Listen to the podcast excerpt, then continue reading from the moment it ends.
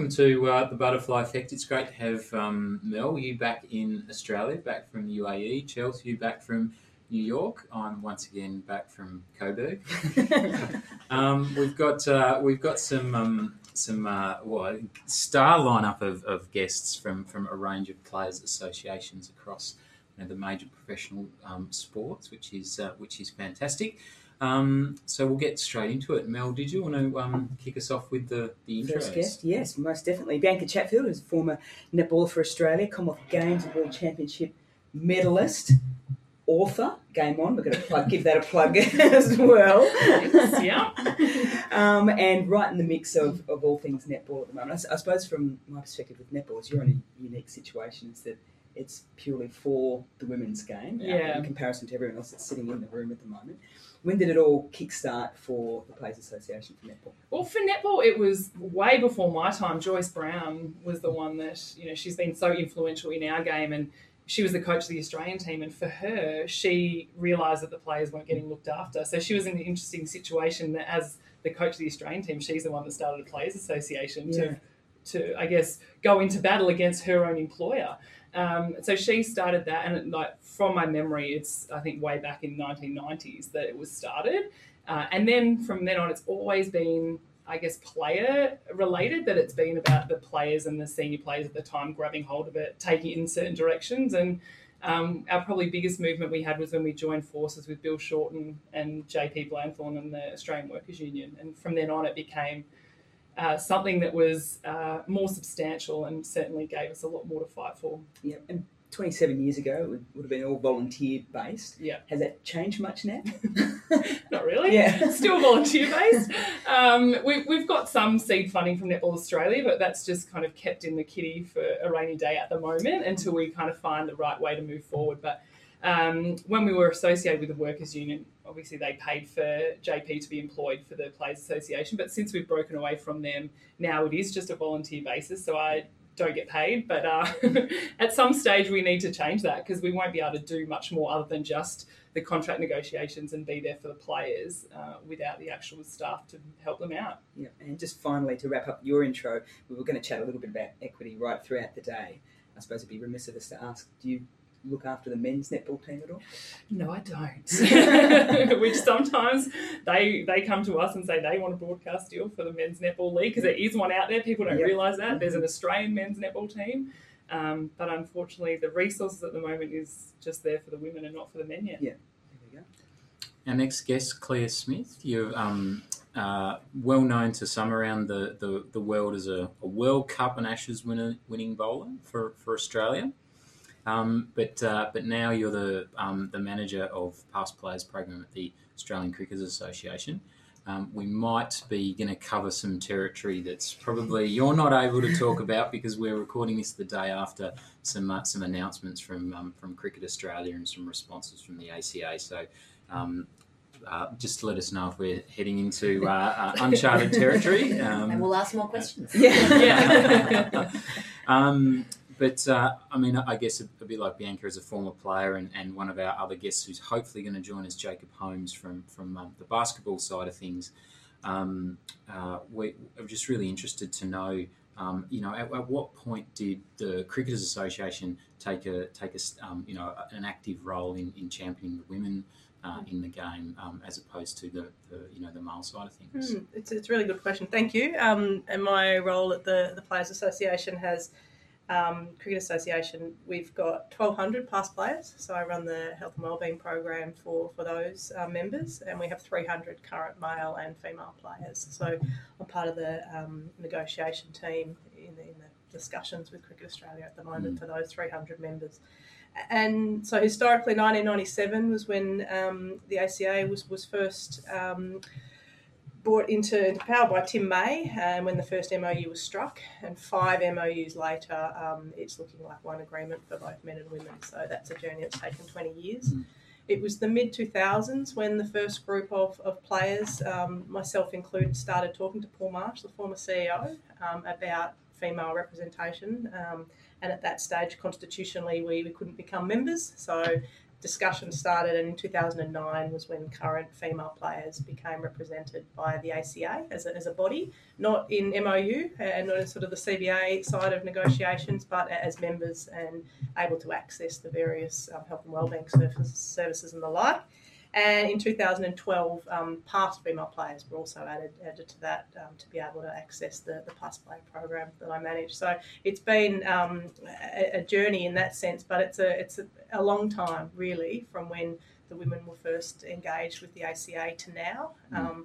and exciting that again we're, we're looking for like, likely to be one MOU for, for men and women. Yeah, and and so a lot of uh, a lot of that's going to play out in the in the days and weeks, possibly months to come. Um, and how big's the ACA, um, you know, staff and, and resource wise? Good question. Um, it's probably around 20, um, I'd say, FTE across the various programs um, and, and based around the country. Yeah, excellent.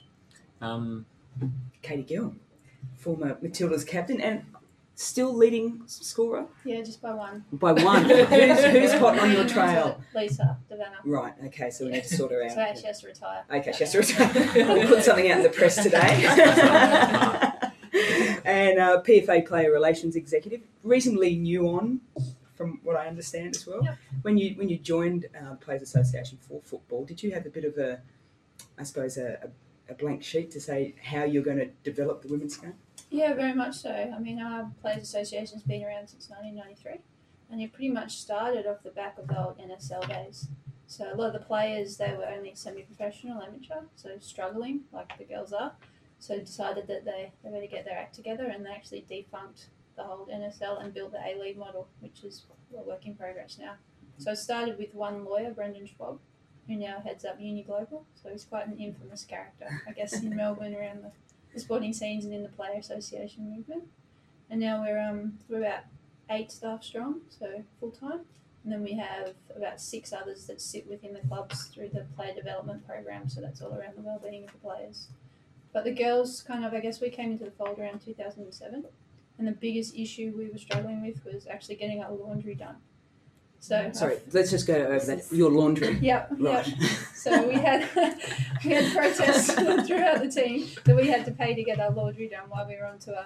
So we thought it was about time we got organised and got a CBA across the line, which was stipulating that we'd have our laundry done. So issues that the girls have just don't even equate. It doesn't even come into the men's game. They don't even think about those kinds of things. What a beautiful metaphor, hey? Yeah. yeah. So we will talk a little bit more about conditions in comparison yeah, to, to but uh, well. in saying that, through the association, we've pretty much come on in leaps and bounds. So 2016, we started organising the W League, so just the past season gone, and we're working towards a collective agreement for them. And the Matildas, I mean, they've done amazing things on the field, and we are starting to get things in motion off the field and looking after them in a professional kind of space. Yeah. So Bianca, Clea, and yourself, all former players in the game. Do you think that helps in terms of the relationship um, with, I suppose, the men's clubs and everyone that you work with in the game? Yeah, I think most definitely. I think you kind of speak a common language when you play the game. So the girls know where you're coming from, even the men know where you're coming from. So it's easier to have those kind of conversations. Beautiful. Well, our last uh, our last guest in in uh, in studio, um, Brett Murphy from the uh, AFL Players Association. A little bit of a different take on things, as we've established you um, a player of some note, a sporting uh, prowess, but um, but um, uh, p- perhaps not um, at AFL uh, AFL sort of circles. Um, but obviously the AFLPA has been around for a little bit longer from from the others, but a slightly different structure um, from the way I understand it, in that you know you only represent the you know the top the top level of uh, top level of athletes. That's um, correct, and I'd, I'd, say probably at the outset that I feel incredibly out of my depth sitting in this room of elite um, international sports people. My sporting career was um, to describe it as average would be probably um, potentially talking it up. Um, uh, the PA was formed around about 40 years ago. Um, 43 years ago, I think. Um, it's always been, it was initially formed as the VFL Players Association for the, the top tier players in Victoria, became the AFL Players Association with the formation of the national competition. Um, until last year, it was uh, an association that only represented the top tier men. um, we had had and, and have 800 male uh, members, um, 3,000 uh, former uh, past player male members, and now 200 plus uh, female members. Um, as I said, we took on the uh, women members last year um, at the commencement of the competition or the, um, the establishment of the competition. We immediately signed up um, hundreds of uh, uh, female players, um, established a women's advisory group to help guide us in our principles for uh, negotiating the terms and conditions of employment and whatnot for the for the players, and then subsequently uh, negotiated them and have been involved in discussions with the AFL on all sorts of matters since. Um, I think it was only two weeks ago we uh, actually had a formal change of our constitution to, to formally um, bring female members into the fold and to um, appoint our first female board member in Daisy Pearce. So, um, really pleased to, to now be operating in, in this space as well. So some massive, massive changes, and I'd be interested to find out how much Paul's taken from Paul Marsh as, as you know, relatively new CEO of the AFLPA, how much he's sort of taken from Clea some of those original conversations back uh, a few years ago um, from his cricket cricket days running the Cricketers Association, how much of your groundwork is now benefiting the um, the AFLW. Um, It's women. bene- benefiting athletes, Yeah. female athletes. oh, it's certainly been helpful for us to have had Paul having gone through that experience with the female cricketers to now be able to bring that experience to, to deal with our footballers. So Mm. it's been it's been really good.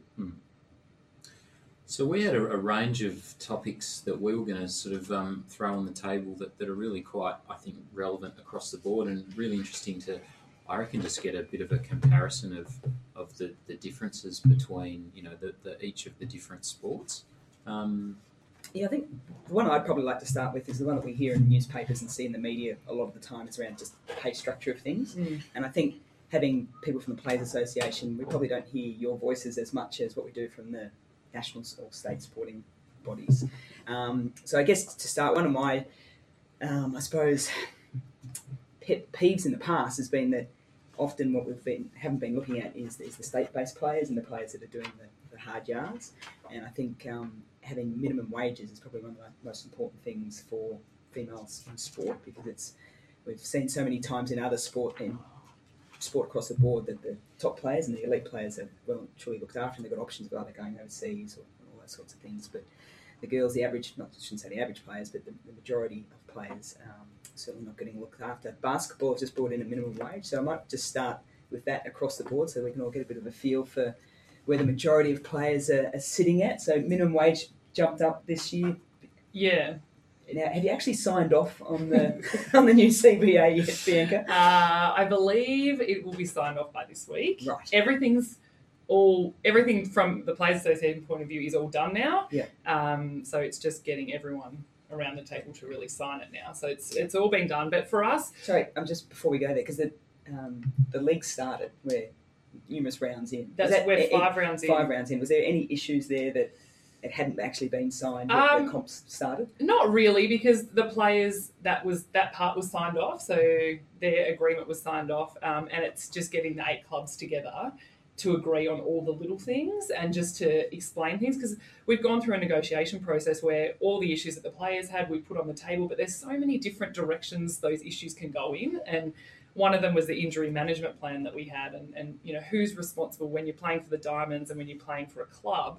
If you get injured, who res- who's responsible responsibility is it to pay for that? Is it Netball mm-hmm. Australia's? Is it the club? So there were all these little nitty gritty things that had to be sorted. But one of the biggest achievements for us was to move that minimum wage, and all the players were really passionate about that. So we've gone from thirteen and a half thousand to twenty seven and a half thousand now for um, the players playing in the Super Netball competition.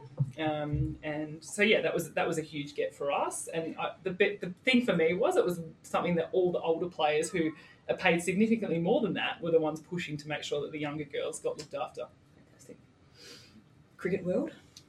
So in the cricket world, currently um, the the girls are on nominal retainers for the three um, components: a, a state-based contract, the um, WBBL contract, and, and CA if they're if they're playing at that national level. Um, what we're looking to move towards is a, um, a sort of an hourly rate of pay structure that has equality for uh, across males and females. So.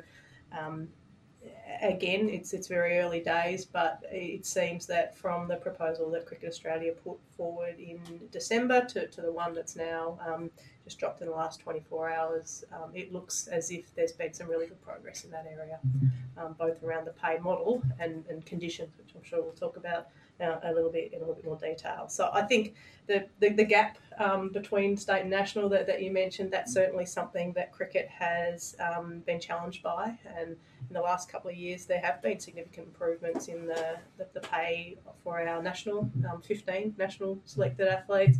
Um, the challenge is the gap between that and the, and the next level, which is you know 120, the, the bulk of, of the people that we represent and probably even more so, the conditions and the environment in which they um, then play just doesn't give them, um, you know, the same fighting chance that, that a, than the 15 elite girls get the opportunity to train in. So just to jump back one, because Bianca, you just spoke about the national netball. Yeah, so the it Super wasn't Netball super, League. Super Netball Mm. League, but didn't mention the diamonds. No, so Yeah. the Diamonds is a complete separate contract. Yeah. Uh, and we find in our sport it's a bit of a flip in that the girls get paid less to play for the Diamonds than they do to play for their Super Netball team. So uh, we've had conversations about bringing it all onto one contract, but at the moment, logistically, it's just not possible. So that's why I'm quite intrigued by how you guys all run it. And do you keep them separate? Do you have them all under one contract?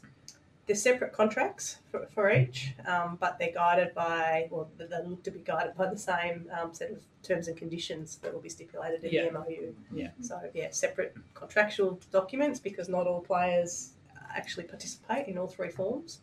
But does Um, the main income come from Cricket Australia for the girls that play for, say, the Test team?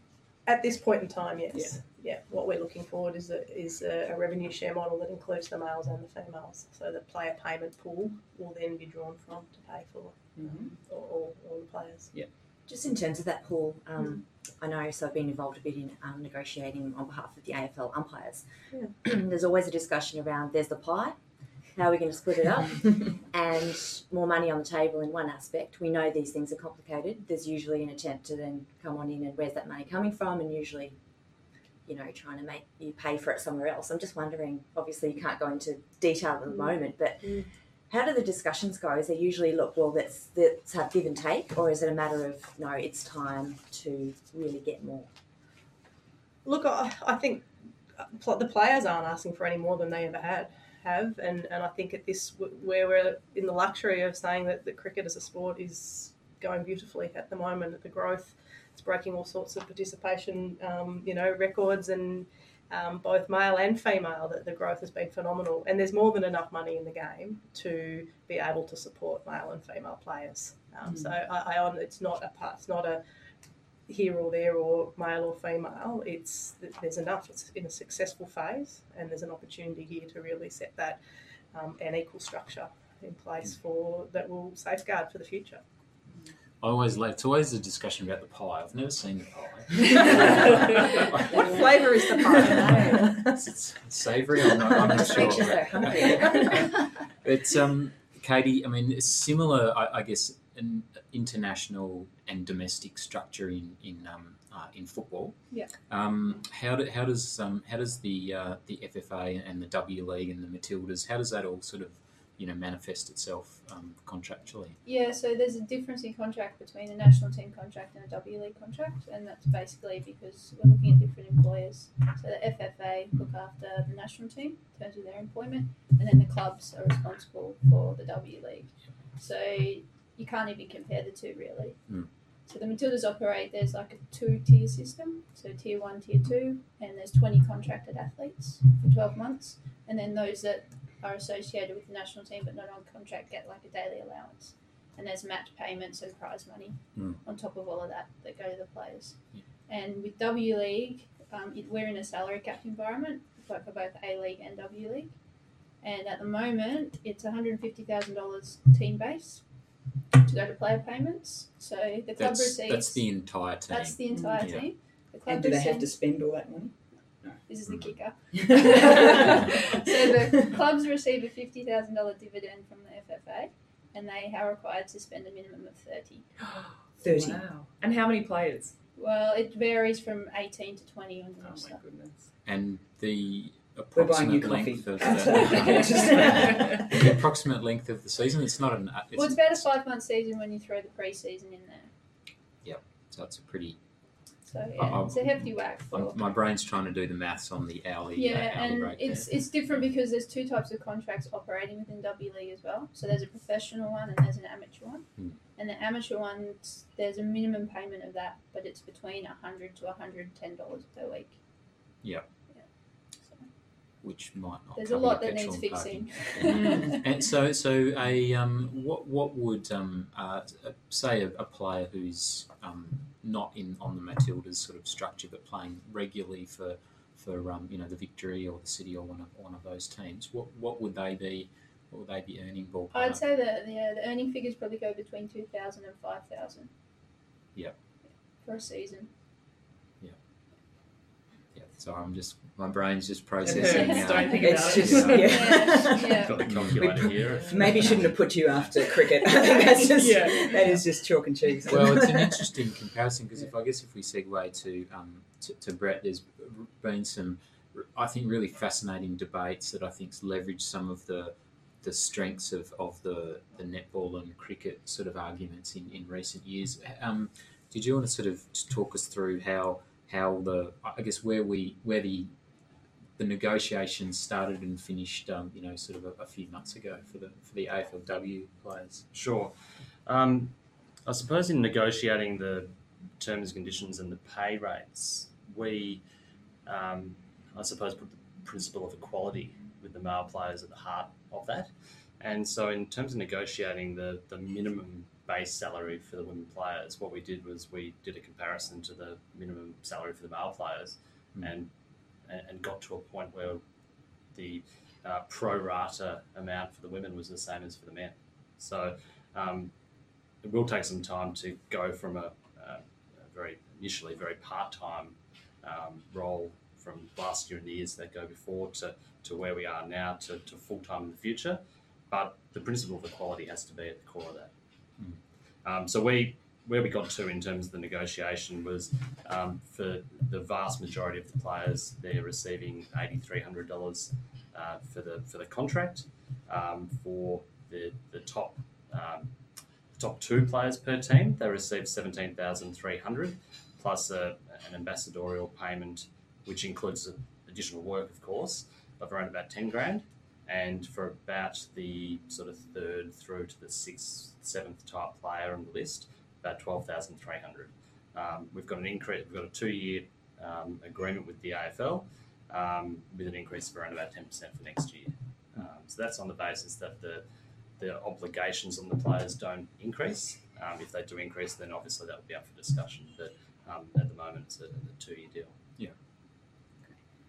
Can we flip it around then and just go to the to the top end just to see what our elite female athletes could potentially be earning um, across the board, and you can go from the national competition all the way through to Australian, potentially overseas overseas players as well. Be Well, for us, you probably have more idea being a player manager too Oh, about ex- yeah, former. a former player manager uh, about that. But for us, our salary cap is five hundred thousand, but then we have that's part A of the total player payment, so that's split between ten players. Um, but then there's a part B where there's an opportunity for the girls to be employed, um, to have ambassadorial roles as well with different sponsors. So it gets quite complicated. which is capped as well. Yeah, that's capped as well. So, um, yeah, it gets very complicated. Like I would say, the the best players in the competition could be earning around 150k, but that's also to do additional work other than just their netball training and playing commitments. Yeah. So that's that's best player, marketing appearances. Yeah.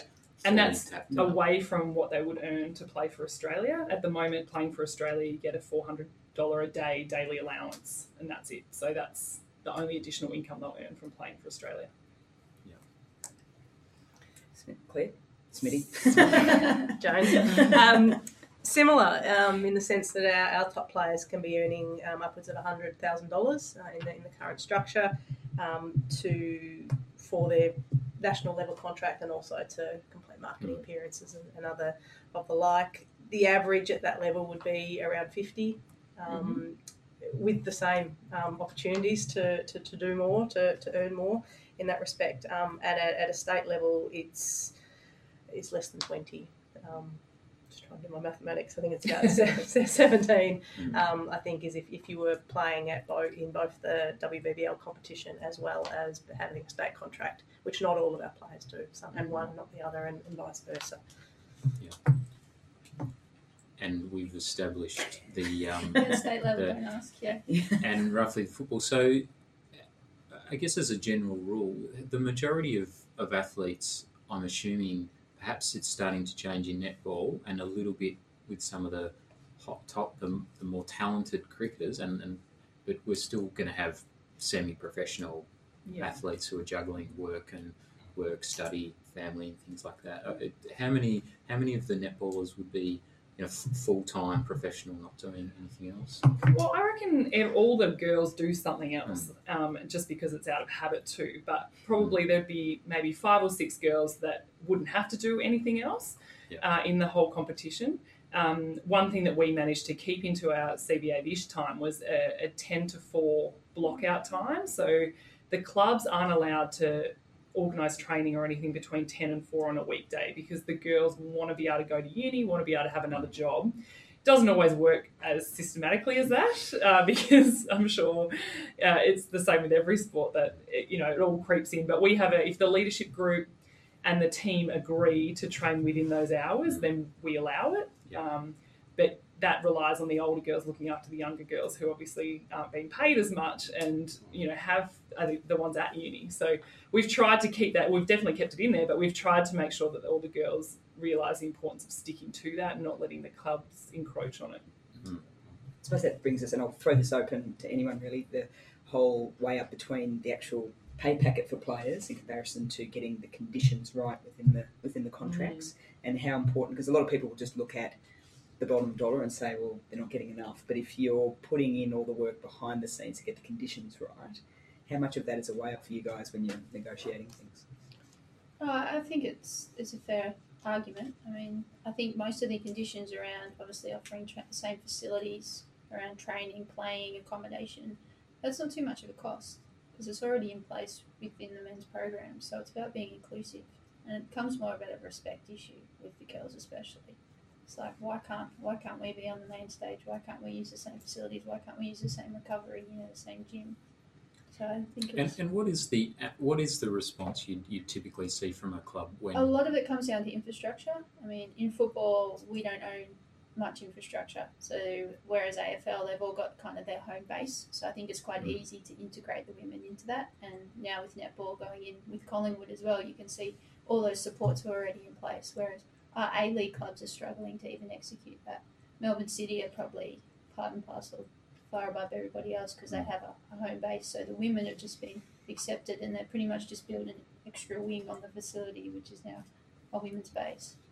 It's funny, isn't it? I think you can get closer to what feels like equity in certain situations, but just coming back from the US, I've been reading up on the US hockey team, the women. Mm. They're boycotting the world champs. So, uh, They're defending champions two years running, and they've decided that it's just unacceptable. But the difference I'm, I'm hearing in these stories is there's some blatant sexism happening over there in terms of these women weren't even invited to the jumper presentations for the last Olympics, and they're, they've won something like 17 world championships or Mm. something. So when it's blatant like that, okay, yeah, let's boycott, let's get really vocal. But I think there are other elements when it sort of appears that yes, we're making ground towards um, towards equality and things like that. It can be a little bit more subtle, and I think that's where Bianca, your point about just staying true to the little things can mm. actually have a huge impact because as you, as you start to say, well, we can do without that condition, or you know, That's right.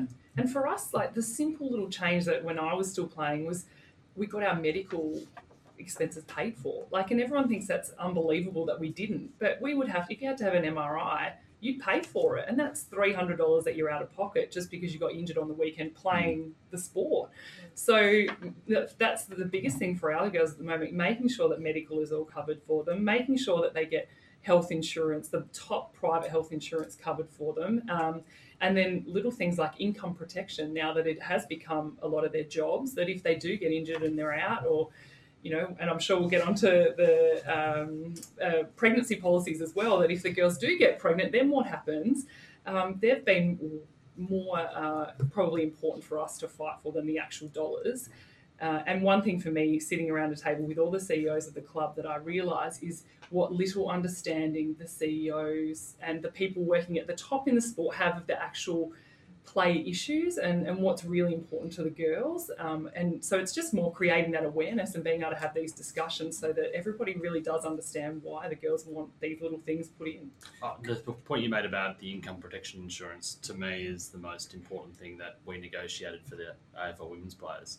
Um, within weeks of the training block starting, we had players who were injured and then unable to work for 12 weeks. Mm. Now, if you haven't covered them for their loss of income, what do they do? They're Yeah. probably unable to pay their rent. So for us, that was probably the most important thing. And we have had quite a few injuries in the AFL competition this year, and that's been the most crucial thing. Um, the pay thing is, is really important as well. And there was a lot of debate last year in the AFL women's competition about, you know, players going from zero to whatever, Yeah. and anything is good. But where we ended up getting to $8,300, yes, it is a big jump from zero, but the amount of players who've told me that um, they're worse off financially for playing their sport Mm. and trying to get the best out of themselves is is extraordinary. Mm. And um, we need to, you know, find the right balance between, Mm. you know, getting the right levels of pay and getting the right terms and conditions, but actually ensuring that there's balance in their lives and having the block out during the day so that they can go to work. Yeah. It's really important. And that's Well- probably an education process. Sorry, Stefan, for players coming from a purely amateur space into that semi-professional space where they do go, "Oh, I'm getting three thousand bucks. That's fantastic. It's Yeah. so much more than what I've got in the past." Yeah. But really, when you then weed it out over the, the time of the contract, We've got players who are, and I'm sure all the other sports do as well, who travel for two hours to get to training every day and two hours to get home. And so they're getting up in the morning, going to work, working a full day's work, going to training, getting home at midnight, doing it again the next day. Mm. And so the, from our perspective, $8,300 doesn't go very far when you're having to do those things and, and work part time instead of full time to be able to do your sport. It's um, Can the clubs Can pay difficult. extra? Like, can the clubs give them travel allowance on top of the 8300 or not? Uh, I don't think they have been. There's been some, the clubs have been terrific in this space throughout the year, and Yeah. um, you know, just even little things in terms of being able to provide meals for players Yeah, after training, yeah. so they're not getting home at midnight and having a, you know, what I do when I get home late of at night cereal? and having something, yeah, Yeah. some cereal. So um, the clubs have been good in that regard, but we need to take all those things into account. and I'd just reiterate both. I think um, where cricket's at in the journey, yes, the, the pay and, and getting pay equality is important, but the conditions um, in which the, the, the girls are, are playing and are training, both at an individual level, when you talk about your, injuries and injury insurance and income um, protection and things like that, but also just the you know the gym environment, the training environment, the Mm. access to equipment, those sorts of things. We we've had um, minimum standards or sort of conditions in place for a number of years, um, but the challenge is that they're not um, adhered to consistently across the country. So if you happen to be born and raised in a particular state, you're going to have a better chance of reaching your potential. And that sort of an anomaly is is not what we're about. You know, obviously we're representing 300 of um, players, and, and giving them all that equal opportunity is important. So for us, the discussion has moved very pointedly into the, the conditions um, and equal conditions um, across the, the, male and female, but also state and national is the other um, groups.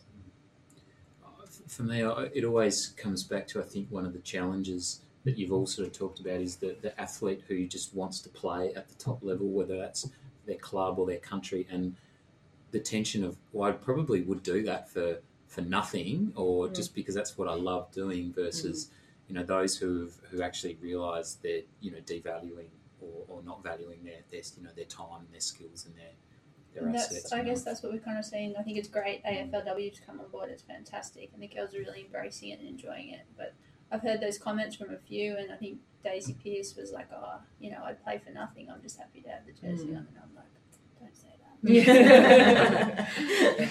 But you do I, I get it, but yeah, Yeah. You do hear that argument come up a lot, though. People sort of, you know, people get quite vocal when you talk about um, gender equality sometimes. The comments come out, but some of the arguments, you know, whether it's about oh, commercialisation of the game so difficult, or Mm. um, people will often say, oh, yeah, but what about Olympians and, you know, Olympic men, you know, or sports that where it really is doing it for the passion. And I think that's where you know, Clea, you make a really good point around it's about equity across the board, state, national. Mm. Yes, it's gender equity, but it's about giving everybody the opportunity to, you know, make a living and do what they love.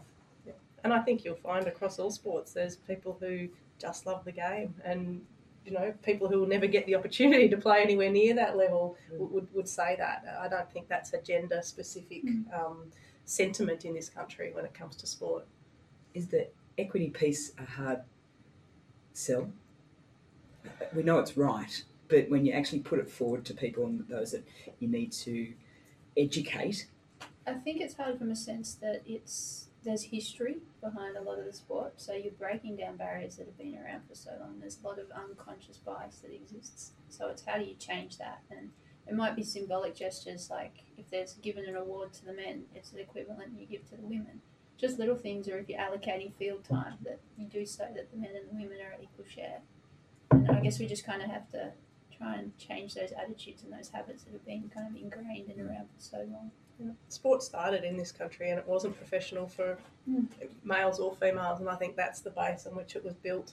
Um, so the professionalism, um, pay, that the treating it as a workplace piece is just something that not necessarily embedded in the culture. So if you're starting to have conversations about equality, you're actually or equity, it's two steps um, removed from the, the way it has been in the past, which makes it a more nuanced conversation um, and one that takes longer with some people. I'd encourage anyone who's either in the room or listening, if you haven't read Angela Pippos's book, Breaking the Mold, it's absolutely, it's kind of like a gender equality in sport masterclass. Um, uh, so she does a fantastic job about t- telling her, both her personal sort of journey is 20 years as, as a journalist, female journalist in sport, but also talks to a number of the, these sort of topics. So do yourself a favour and uh, buy yourself a copy. that's two books now you have to go buy. Of course, Game On. Um, mindful of time, so it is one that a piece that we Mm. certainly need to, to touch on is the um, pregnancy policy um, and in paternal policy and conditions around that space. Um, we'll start with the female predominant sport because you would like to think that you guys are probably had a little bit more discussions and leading the way in this space. Yeah, and we've had um, probably more recently uh, players now who you know have fallen pregnant, but they still want to play the game. Whereas in the past, it's been it's just the tradition that you have your netball career and then you decide to have a family and you don't want to go back to netball. So is that a cultural thing? Because when I look at New Zealand netball, they seem to pop out a kid and come back, and Absolutely. most of the half the team have got kids running around, and it just seems a natural state of play. Yeah, it's definitely been a Thanks, Poppy, cultural there. thing. Yeah. No one Yeah. pops out a kid. Oh, thank you. Glad you said 23 hours. Some of the girls over there like come back after five weeks. yeah. It's unbelievable, and they're running around on court, and everything's fine. I just, it's, um, it's, but we've learned a lot from them because they've been able to do that, and they just get on with it. Um, but for Australia, it's just never been the way. So uh, in the past, we've had some girls go through, through some really tough situations where they've been pregnant and they've had to go on leave, and there's been nothing in place to support them or to help them, and it's just been the clubs who have either wanted to help them go out of their way or not, and then they're you know treated probably unfairly. So that was a, a big thing in our recent negotiations. So now we've uh, got in a pregnancy policy where um, a carer for the athlete uh, will be paid for accommodation, travel, any other um, uh, like costs that come up um, to travel with the mum for it, we had 12 months in there but now it's been extended to for as long as the mum is breastfeeding um, that the carer is paid for to go with them um, and that's so that's been a huge thing for us but also that their contracts are still valid uh, when they go on maternity leave too uh, and if they have another year on their contract that has to be still included if they want to come back into the game cricket's. Uh, I've had a couple of chats with Sarah Elliott, and you know she, I think that great story of her scoring a Test century whilst um, whilst uh, breastfeeding at the same time, not literally at the same time, but, you know, Multitasking. I would, I would but- multitask Yeah, with she's you guys. pretty good. but breastfeeding, going out, coming, you know, hitting a few runs and coming back. I mean, that that's a that's a, a much different sort of story to the one Bianca's just shared. Uh, look, th- this is an area that's certainly part of our current um, negotiations, and, and where I think we're looking at all sports and, and what they're doing. And I think that's the, the power of, of groups like this. Um, coming together is that we're, we're learning from each other and uh, you know in a sense one upping each other from time to time but in the in the nature of uh, improving the environment for, for all athletes. So this is an area we're looking at closely and we're certainly um, yeah um, copying stealing all the all the good parts of what other sports are doing. Um, it, yes the, the culture of more women wanting to have children and come back and play and, and Sarah was certainly a pioneer in that area um, means that it's it's very real and we're dealing with it Is there any place in the discussion where, obviously, being at a sport with men and women, very high profile, um, where cricket can lead the way in paternity leave um, as setting an example and really innovating the space because it's We're such a huge discussion. Certainly, certainly looking at gender neutral language through all. Um, uh, that, that's what the ACA have been calling for for a number of years now, and, and this opportunity now with the, the MOU um, likely to be struck in the in the coming months is is um, is where that will fit. From a um, from a soccer perspective, um, Yeah, the girls just don't get pregnant. That's what's considered with us. So Mm. we're lacking in this space big time. So you don't need a policy. Yeah, because just exactly. don't That's- fantastic. yeah, Just doesn't happen. Just Yeah. happen. Yeah, just turn a blind eye to it. Yeah, so no, definitely, and I think it's we need to embrace what all the other player associations are doing. Pick up the ball on this one, sure. Mm.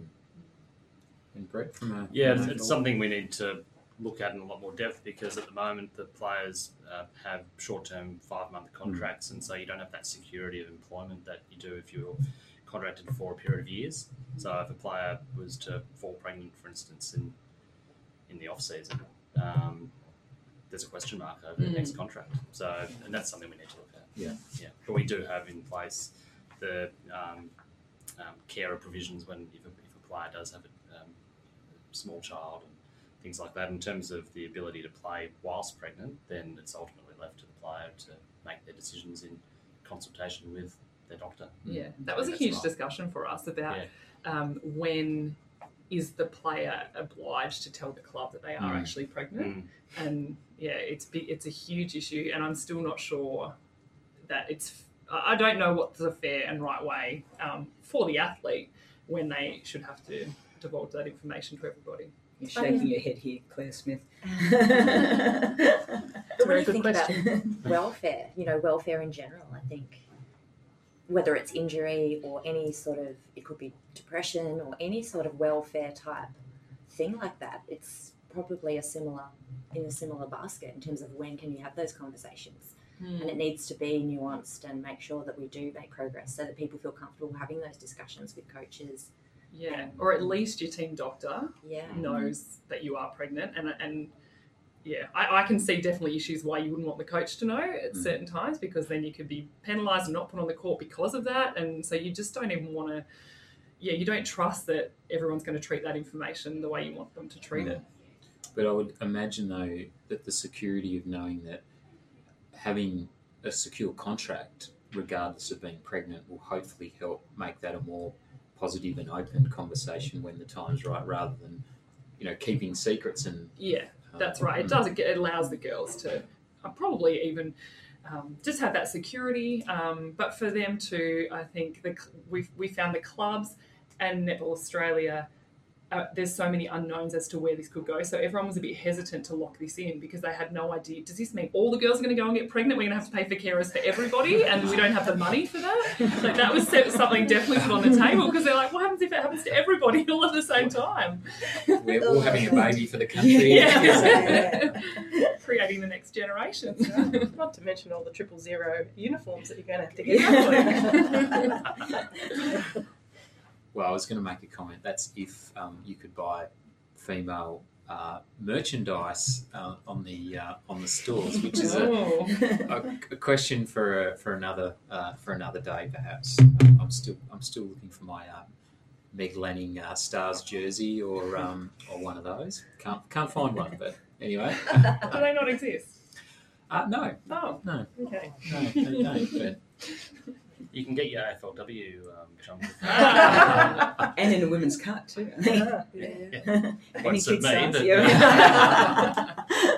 you, you touched on a point there, and it's getting away from the um, pregnancy discussion a little bit, but the whole security factor of contracts. Now, at the moment, netball you can well, you or up for this new period, I think it was up to three years. Mhm. Um, but for what I'm gathering for the rest of the sports, it's basically one year contracts across the board. Is that um, discussions you're now having um, with the players and potentially looking at making it two to three years to give some security ar- around their play? Some of our male players are um, do are on two year contracts at the moment, so that's looking um, that's something that we're looking to um, at least introduce as an opportunity um, for, for the clubs to negotiate with um, with all the players, including the females, moving forward. So yeah, it's an issue we're looking at. Yeah, from a domestic point of view through W League, it's pretty much season to season. So it's something we definitely want to change. From a national team, I think it, it's fine to be at 12 months. I think that suits because there's such an ebb and flow with people coming in and out of that setup. So I think that's quite good. But definitely from a domestic point of view, we need to try and lock it in so they can have ongoing rolling contracts. Just more so they can, I guess, an understanding of what their career path looks like too. So they're not jumping from club to club each year.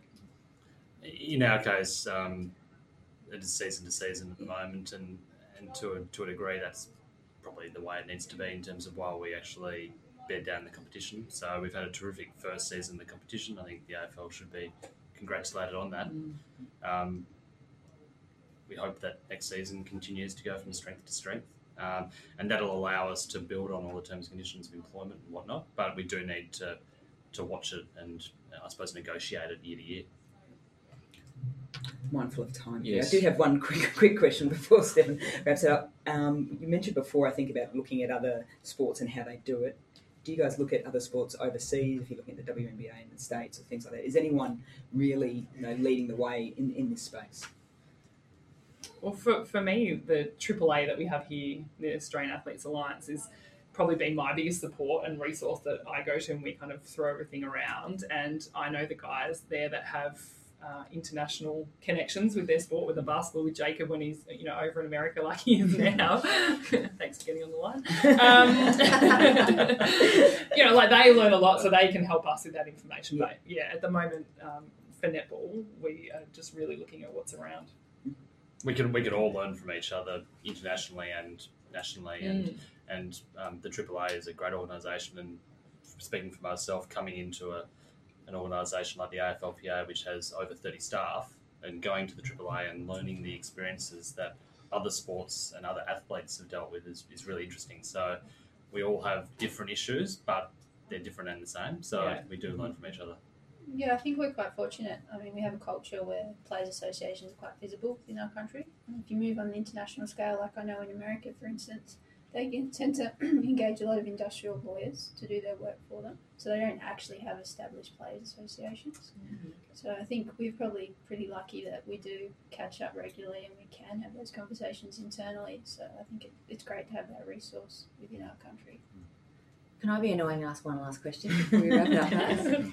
I'm just curious. This is a space that you know we're breaking new ground all the time. Um, does the traditional sponsorship model or driving revenue sort of model is is that sort of really where the focus is, or is, is there an opportunity to really break break the mold and go, okay, we know there are organisa- organisations out there that really support grassroots level participation where there is a groundswell.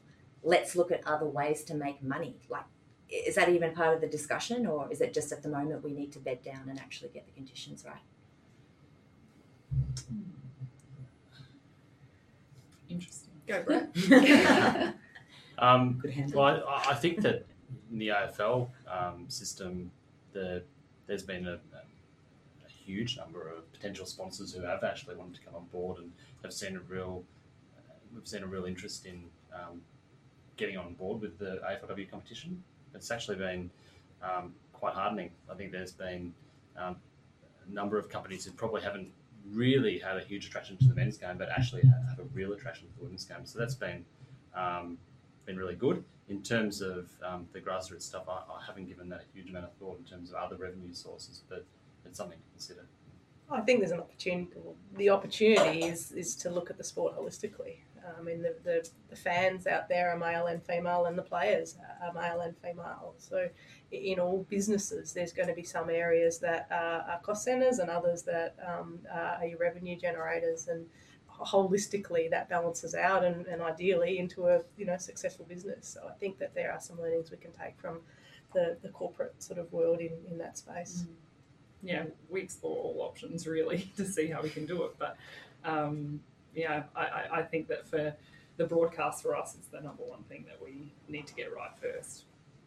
Well, I think in, in closing, I mean, I think if we'd have had this conversation two years ago, maybe even 12 months ago, I think it would be a much, much different conversation. I mean, from my perspective, sitting back and being sort of involved from, from my work perspective, I think the, the, the successes that started from, you know, the World Cup with the Matildas a couple of years ago and then the, the WBBL sort of coming on board, that's no doubt spurred on you know the AFL and, and netball to sort of get um, get their respective houses in order. I'm seeing the competitive rivalry in sport actually benefiting um, sport Yeah, more more broadly, which is just a fantastic thing to, to see. You know now we've actually got sports competing for athletes and competing for broadcast deal. You know having the netball you know live on, on Saturday nights on, on Channel Nine free to air, WBBL on on Channel Ten, you know AFLW on um, you know, on, on Channel Seven. I think that's that's completely changed the whole conversation, which is exciting. We need to get the W League back on uh, back on the TV and the WNBL as well. But I, I mean, from my perspective, I'm, I'm seeing the rising tides raising all boats, as that whole analogy is. So exciting. Thanks, man. but but we've got to we've got to wrap it up. A huge thank you to to all of our um, all of our guests, Bianca, Clea, Katie, and Brett. Thank you for giving up a, uh, an early start um, on a, on a Melbourne morning, and hopefully we'll dial Jacob into the, the conversation at uh, at some point. But thanks uh, thanks for uh, for joining us, everyone. Thanks, guys. Thank you. You.